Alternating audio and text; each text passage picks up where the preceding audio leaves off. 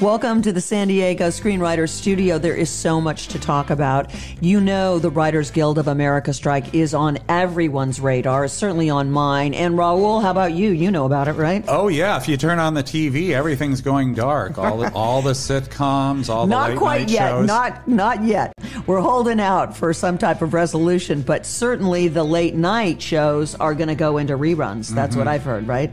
So I've been digging into this strike because I find it fascinating. I wanted to know what are the issues on the table, who's negotiating for the Writers Guild. All of that's coming up. And Raul, you're going to give us another perspective, right? Yeah, because this strike is just one of many. I mean, in a long string of strikes. And we've all heard about the Hollywood union or guild system. Mm-hmm. So I want to talk a little bit about that also so people kind of understand how Hollywood works from the labor perspective. The unions I've been there for for years, Yeah, right? really, uh, for about a hundred years now. Uh, Seriously, and when I say a hundred years, I'm always thinking, you know, the the Wild West in the 1900s. A hundred years ago was 1920, right? Right, you know, or 1923. So yes, And we've got fun things coming up. I recently saw Little Richard, I Am Everything. It's the documentary. Oh my God, that was so cool. Wait till you, I, I know you're going to put some into this one because there's so much about Little Richard that I love and didn't know.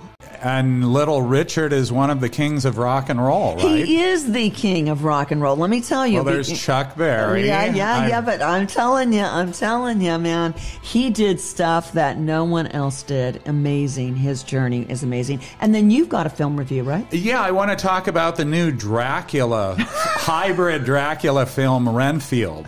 Oh my God, we've Yeah. got a mishmash of show We- today. It's an eclectic day.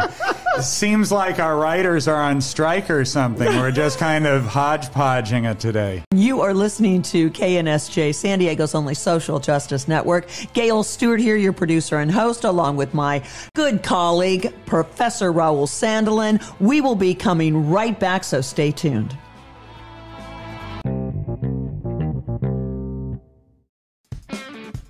Welcome back to the San Diego Screenwriter Studio. Hey, the WGA Writers Guild of America West and East strike is very interesting. You know, I used to be, Raul, in a union at Channel 8. KFMB, right, locally here, until management, they busted the union. Oh, right? did they? Yeah, But I've- I mean, we were still in AFTRA and SAG. Basically, I was always in AFTRA from radio. But they did, they busted the union at, Mm. at Channel 8 KFMB. Yeah, I've actually belonged to a lot of unions, so I've sort of seen the decline of unions. I think that the union is making a comeback, a big comeback, because people are fed up. Well, Workers there- are. And there's labor shortages now. As we've seen post COVID, you know, everybody was hiring, you know, people were closing down because Right. they couldn't hire enough people. So there is, I mean, in that respect, labor is at an advantage. I believe that the WGA is on firm footing here. They want better pay, they want a career path, and they want residuals on streaming shows.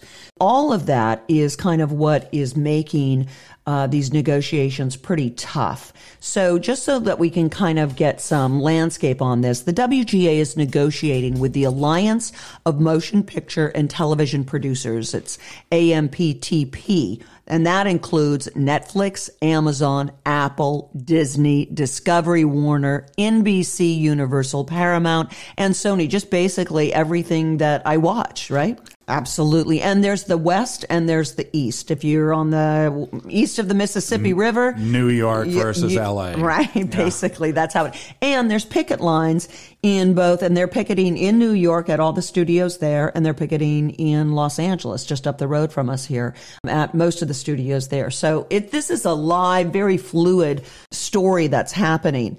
There's no aspect of scripted television development, the process actually, that hasn't fundamentally changed in the past decade. We know, we're talking about technology and what it has done. It's the rise of streaming and it has accelerated the industry's focus from linear television to an on-demand system, right? We're just in the, we're in our living room and we're pressing a button and I want to go to Paramount and I want to go to Hulu and I want to go to Amazon and it's, It's one, two, three. We're following the path of least resistance. you know, you don't have to get in the car and drive with the kids to the theater anymore. Now you just sit on your couch and do it all with your remote. That's right. There are more platforms and opportunities for writers, that's like you and me, mm-hmm. to get a show on the air. And then we've talked about the explosion of content, mm-hmm. especially post COVID. There's just so much, so many people have done really good projects. Absolutely. That, that, goes for all the arts too. I mean, mm-hmm. music, writing, um, well, we came out of that we, pandemic just re- a creative force to, as a humanity. Absolutely. Ready to roll, right. yeah. So, so, all that expansion has put a strain on the talent pool needed to make television, right? And that's forced innovations in way the shows are conceived, developed, ordered, and even produced. So I just want to kind of start at the beginning, which is the WGA, the Writers Guild of America West. That's here up in LA. Key negotiators for that team, David Young, the executive director of the guild he took a mysterious medical leave just before the strike happened, which is, we don't know what, why he took a medical, but Ellen Stutzman, I got to tell you, she's no slouch. She graduated from Cornell University with a BS in industrial and labor relations and then later received her master's at the very prestigious UCLA Anderson School of Management. Uh, she is a labor negotiator. Okay. She works for the Guild. Yeah. Okay. Yeah, that's her. She's the uh, assistant executive mm-hmm. director. So she's the chief negotiator. And then we have uh, Tony Segall is the uh, WGA attorney, longtime LA attorney. But I've read that he basically plays more of an advisor role because you you leave the labor negotiations up to the labor leaders, right? And so that's where Ellen Stutzman comes in. What are the writers asking for, right? So they're asking for an increased minimum compensation significantly to address the devaluation of writing in all areas of television, news media. Well, yeah, uh, writers have always like all artists are entitled to residuals or royalties, mm-hmm. you know, and as long as the project keeps uh, is alive, you know, we see sitcoms on TV or movies in the theater, the people who worked on that get paid for it. Well, not always, because yeah. they want standardized. Another one of the issues on the table is standardized compensation and residual terms for features, whether released theatrically or streaming. So whether it's in the theater or whether you just press a button and get it in your living room, they want those residuals. Uh, so, and then another one of the major issues, major issues is the mini rooms, the mini writer rooms. Okay. The mini rooms are replacing the traditional pilot development process, which is one of the more hotly debated developments of this whole strike. In an earlier era, when broadcast television was the only game in town, a big budget script TV show, um, they went through a, the very predictable process. You know, you, you develop the pilot and then you order the series. But now, because of like giants like Netflix, pilots are becoming the exception rather than the rule. Just as a series with the episode orders of six, ten, or 13 episodes per season, compared to what it used to be, like West Wing, that was 24 episodes a season, not six or eight, right? You do whatever you can get away with, I think. All the rules, as we've been saying all along, all the rules are kind of being thrown out or at least tested. So, you know, the old traditional TV season doesn't quite apply anymore. They want to ensure appropriate television series writing compensation throughout the entire process, and that is pre production, production, and post production. In addition, they want to expand protections to cover all television writers. And then you want to apply the MBA, which is the minimum basic agreement minimums to comedy variety programs made for, say, new media, right? And then they also want increased residuals for undercompensated reuse markets. So this is a whole other thing about the residuals. It just doesn't go away because they're not getting their fair share from the big studios on these, on these uh, streaming, streaming uh, products products. But the thing of it is, is that writers just want to have a career path. And they don't currently have a career path right now in Hollywood. It sounds like a lot of the age old issues, you know, certainly compensation. Hmm. It also sounds like a lot, the whole creative process is under attack in many ways. I think you're right on that one. Yeah, absolutely. And I just wanted to mention, because you had mentioned the mini rooms, mm-hmm. and those are replacing sort of something that used to be a sacred cow, and that mm-hmm. was the writer's room. Yeah, but we had a recent example when we were doing the review of the uh, Young and Restless, right? Oh, yeah, the, the and soap opera. yes, and how they closed the writers' room, and I but one guy was going to take over doing the writing. It That's was right. unbelievable, right? I just couldn't imagine it. But that's the squeeze we're talking about in Hollywood right now. the producer slash head writer basically took everything over, fired the rest of the writing staff. And that's, again, we're almost talking, you know, 10 jobs there. Stay tuned. Professor Raul Sandelin is going to give us a historical foundation for this strike. We're going to look back at what happened before. Plus, reviews of Little Richard, I Am Everything, and the new comedy horror film Renfield, all coming up on the San Diego's only social justice network. You're listening to the San Diego Screenwriter Studio. We are talking about the Writers Guild strike going on in New York and in Los Angeles, and we are standing behind that strike and the writers who are walking the picket line, people, you know. So, Raul, give us some history about this. We've probably all heard about the Hollywood union or guild system. There's a plumbers union and an electrical union.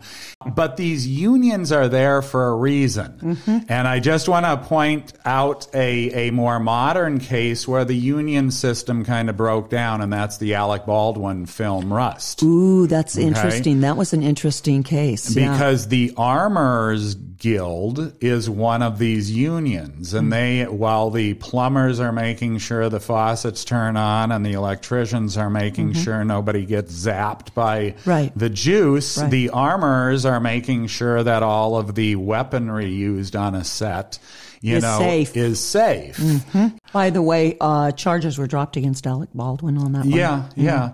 But this is the deal. The WGA strike right now has a long, convoluted history. And it's, and I got to tell you, it's about technology, right? Back when the first big strike occurred in 1988, it was v- when things were going to VHS. If you remember straight to video, a lot of the early video stores were opening, and the the slice of the profit coming from theater showings um, of the movies, you know, is being dipped into. Right. You know, and we saw sort of in the 80s the first sort of uh, chinks in the armor of the old theater system. You know, from 1988 on, it became more let's stay home and watch the movies.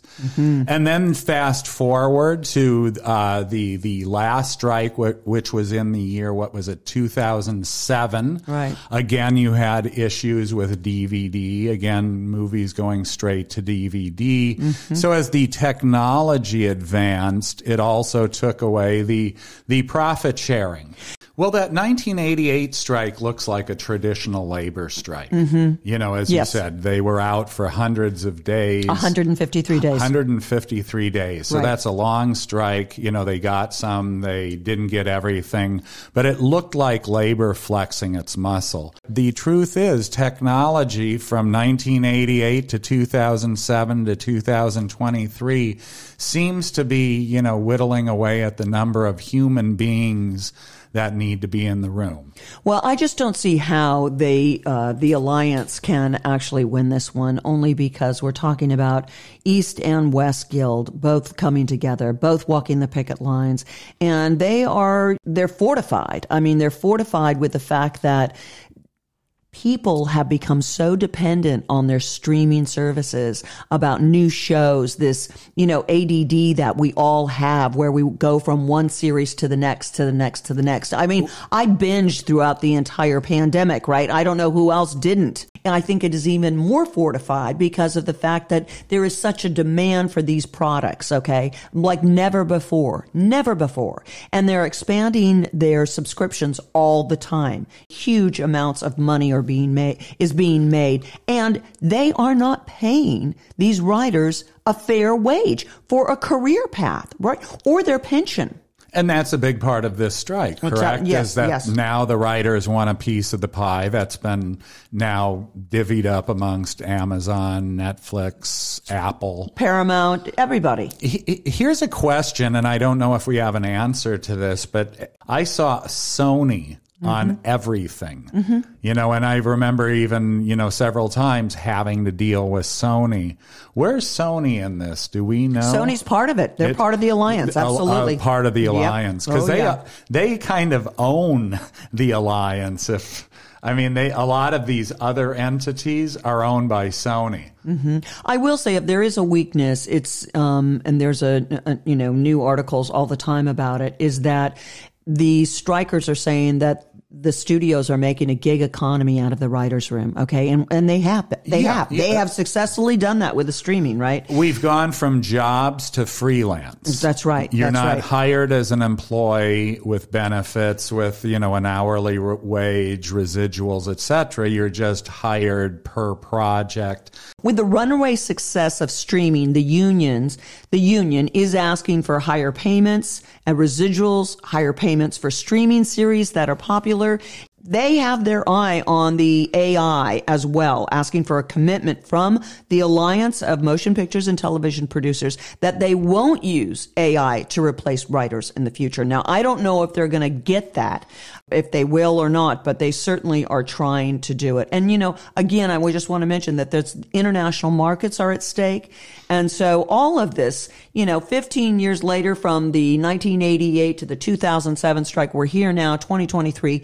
Um, it's no longer digital downloads. It's, you know, it's the billions that are being made by streaming subscriptions. And writers want higher residuals than they're currently getting. And they want to be rewarded for working on tops of successful shows, right? Digital has and technology has opened up new markets. That's right. And- yeah, and so new people are seeing Hollywood productions like never before. And the studios are making billions. so now the writers are just trying to Just- catch up. Just give me a piece of the pie. That's all we want. So we don't know how this strike is going to end. You know, it's we're still in the strike. They are still walking the picket lines. The San Diego Screenwriters Studio is behind the Writers Guild of America. Social justice. So there you go. So stay strong, okay? And we'll be right back. We're going to talk about Little Richard, I Am Everything. What a great movie. And Renfield, right? yes, Renfield, the new Dracula film. Mm, all right. You're listening to the San Diego Screenwriters Studio on KNSJ.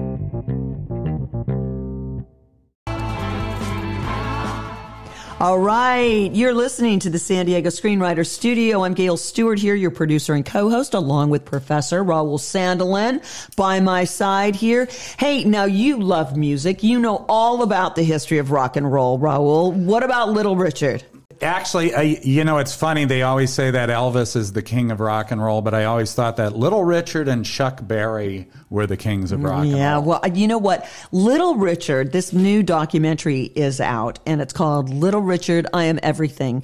And throughout this documentary, they have this stardust that is kind of sprinkles everywhere, like when he's on stage. And it's an effect that they've throughout the entire documentary because what they're trying to really kind of get at is that he, the way he performed, what the songs that he wrote, the way that he dressed, the way that he sang, the way that he played piano, all of that stuff is everywhere in our musical DNA today. If you're queer, LGBT, or white, or black, or brown, this movie is much more because for the first time, someone, Lisa Cortés here, she was the uh, director of this movie, she told the truth about Little Richard and his impact on American rock and roll and the entertainment industry. Now, we've all heard stories about record companies ripping off artists like Cadillac Records. That was another, that was one movie. There's tons of them that have been made. But But I mean, John Fogerty just recently got to buy back some of his his own songs. and he's 70 for God. He's 70 years old. So Little Richard, the documentary is really good because it uses raw footage of Little Richard, his interviews, his performances, but we hear from him how he felt uh, about what was going on in his life, what happened to him, and why he denounced his own homosexuality and found it again. This is a guy who was one of the first queer performers that was out on stage loud and proud. And you gotta, I mean, you look at his outfits and you look at the way he wore his hair and the makeup. And I mean, he, you know, he just, they used to call it shake. I think it was shake. You have shake, man. You have shake. And that's exactly uh, what he had. But the way the uh, experts in this film lay it out, I came away from this film with like a new woke fashion about the way they explained what happened to little Richard and how he was accepted and not accepted in certain circles. Okay. So with this new perspective that we're kind of all aware of now, uh, they really kind of hone in on this with uh, historians, but they bring a new truth to rock and roll history that has been ingrained. And if you look at the rock and roll artists of the 60s, to whenever rock and roll stopped being rock and roll, they all are emulating Little Richard. Yes, absolutely. You know? Well, this is the deal. Mick Jagger is in this documentary, and he freely admits in the film that he copied Little Richard's onstage swagger. You know, come on. So, you know, Little Richard was, uh, besides being a fantastic musician on the piano and, and, and lyricist, he was a pioneering queer artist in both his music and onstage presentation. So, in the film, several of the musician historians and academicians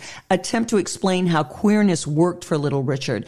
With one explaining that, and this is queer, quote unquote, is anything non-normative. And most certainly the music of Little Richard was non-normative when he first began to create his songs and perform them in segregated 1950s America. So if you love rock and roll and you love history, and if you want a true history lesson on it, you might want to check out Little Richard's uh, Little Richard's film. Now you're going to take us to the horror, right? Yeah, a completely different angle here. Going to look at Renfield, Ooh. and I want to talk about it in relation to some other movies that have been out uh, coming out recently. It's kind of the mix, the mashup of the genres, right? Yeah, yeah. It's it's a little bit like you said, a little bit comedy, a little bit horror. Oh my god. Okay. Okay, so listen, stay tuned. We'll be right back with the new Renfield movie review.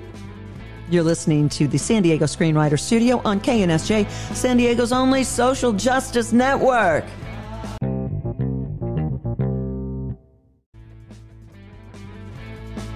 Hey, we are back in the San Diego Screenwriters Studio and we are talking new films. Professor Raul Sandelin is going to take a bite out of the new genre mashup, Renfield, right? Yeah, um, and I, I got the joke. it's a Dracula film.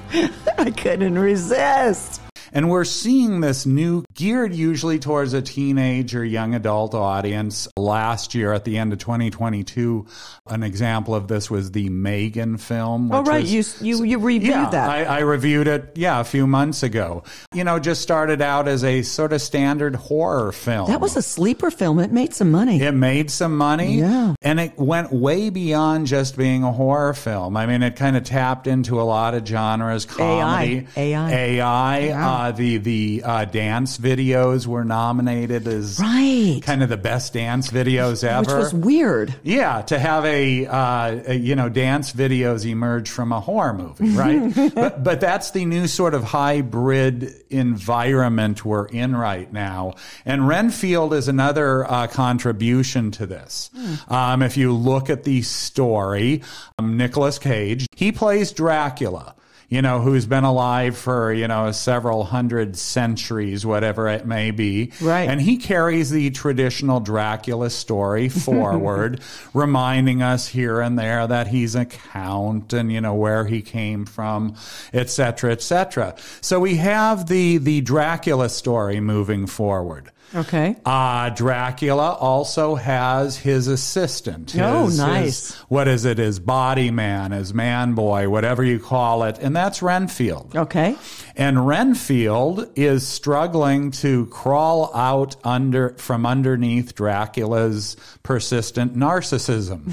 you know, but instead of, you know, just saying, you know, I don't like my boss, this guy's mean to me, he go starts going to therapy sessions. Oh no, Dr. Hankinson. yeah, I wish Stacy was here um, to talk, you know, to talk with others in a modern setting about his codependency issues. Relationship with his boss. relationship with his boss who's been around for centuries and he Everybody just can relate to this though. yeah, right? yeah. Because we all have somebody like that, whether they be a boss or an older sibling, you know. So here we see Renfield, Mm. you know, with his whatever it is, 18th century garb, sitting in a, uh, you know, one of these, uh, you know, kind of. What are they? AA meeting, NA meeting, Oh, codependency. yeah, support group. Support group, yeah, mm-hmm. therapy group. So Right. they're sitting in a church or a, you know a gymnasium Drinking somewhere, coffee. drinking coffee, ta- and he's talking about you know how he's you know oppressed by you know this three hundred year old boss he His has. codependent relationship and how to extricate himself from it, correct? Exactly. Right. Dracula keeps calling him back. no, actually, though, the castle's gone. That was left. Where was that? Transylvania. Transylvania, Yeah, yeah. Jinx. um, but the castle's gone, and actually, they're sort of down on their luck. Oh no, Dracula's poor? Yeah. Oh, for crying out loud. So they start with some nice digs, but then we see him sort of packing up and moving to an abandoned building. Oh my goodness. So Dracula is kind of on the downslide. That's funny. Yeah. Okay, that is funny. Yeah. So there's a lot of things here that are it's very interesting and you wouldn't see in a quote unquote Dracula movie. So does Drac? Does he uh, go out and bite people? He actually goes out and bites necks and then some. He has a vicious temper. He destroys stuff. Mm. We get some of those exaggerated Quentin Tarantino fight scenes. This is in the theaters right now, Renfield. Yes, it's in the theaters right now. So it's interesting because you have always talked about the genre mashup and how interesting it makes a script. And this is the mm-hmm. perfect example of that, where you've taken uh, current current problems that we all face, which is you know, maybe an oppressive boss, or and then he goes to a support group, which we you know we've all been there, In right? a, in a church. in a you know, church yeah. drinking coffee and then you know you, homelessness i mean all of that is so relevant today right Yeah, you wouldn't think Count Dracula would be homeless and packing up his gear. well and, you know what in this day and age it doesn't surprise me huh? Well, it goes to show you that this could happen to everybody. So, Right. th- so there's these little social commentaries Ooh, I throughout like that. this I like that. And it sounds like a heck of a movie. It's a ya. Heck of an hour and a half. Yeah. You know, hybrid movie with a lot of different things thrown into it. Which, if you're going to go see it, try to deconstruct it and see what they're doing there, right? Mm-hmm. Yeah, that would be a great one to go and deconstruct while you're watching it. Anyhow, that's it. Thank you, Raul. I appreciate it. Listen, we're going to be right back with final thoughts. Don't go away. You're listening to the San Diego Screenwriter Studio.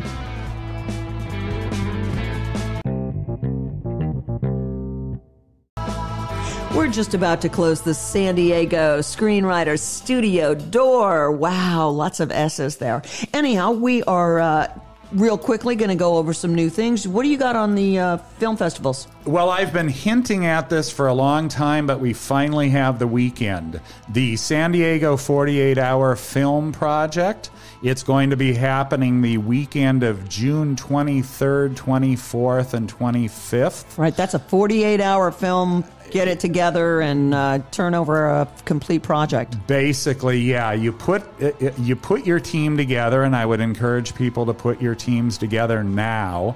And then, you know, starting Friday evening, you put a film together. You write it, you shoot it, and you edit and you submit it all before Monday. That sounds like so much fun. So, listen, if you're new to this, check out their website. It's the 48 Hour Film Festival, and make sure that you get your team together early. We're going to do one, the San Diego Screenwriters. Yeah, we're putting a team together. Yes, we are. Great. well, we've got about five weeks to do it. Oh my so- goodness. Okay, we're under the gun. Anyhow, join us, compete with us. It'll be super fun. So, thank you so much, Raul, for being here today. Yeah, this was a great show. Great. We did a lot. Oh God, we walked the picket line. We mm. went back and looked at the other strikes, right? We've done it all in 30 minutes. There you go. You're listening to the San Diego Screenwriter Studio on San Diego's only social justice network.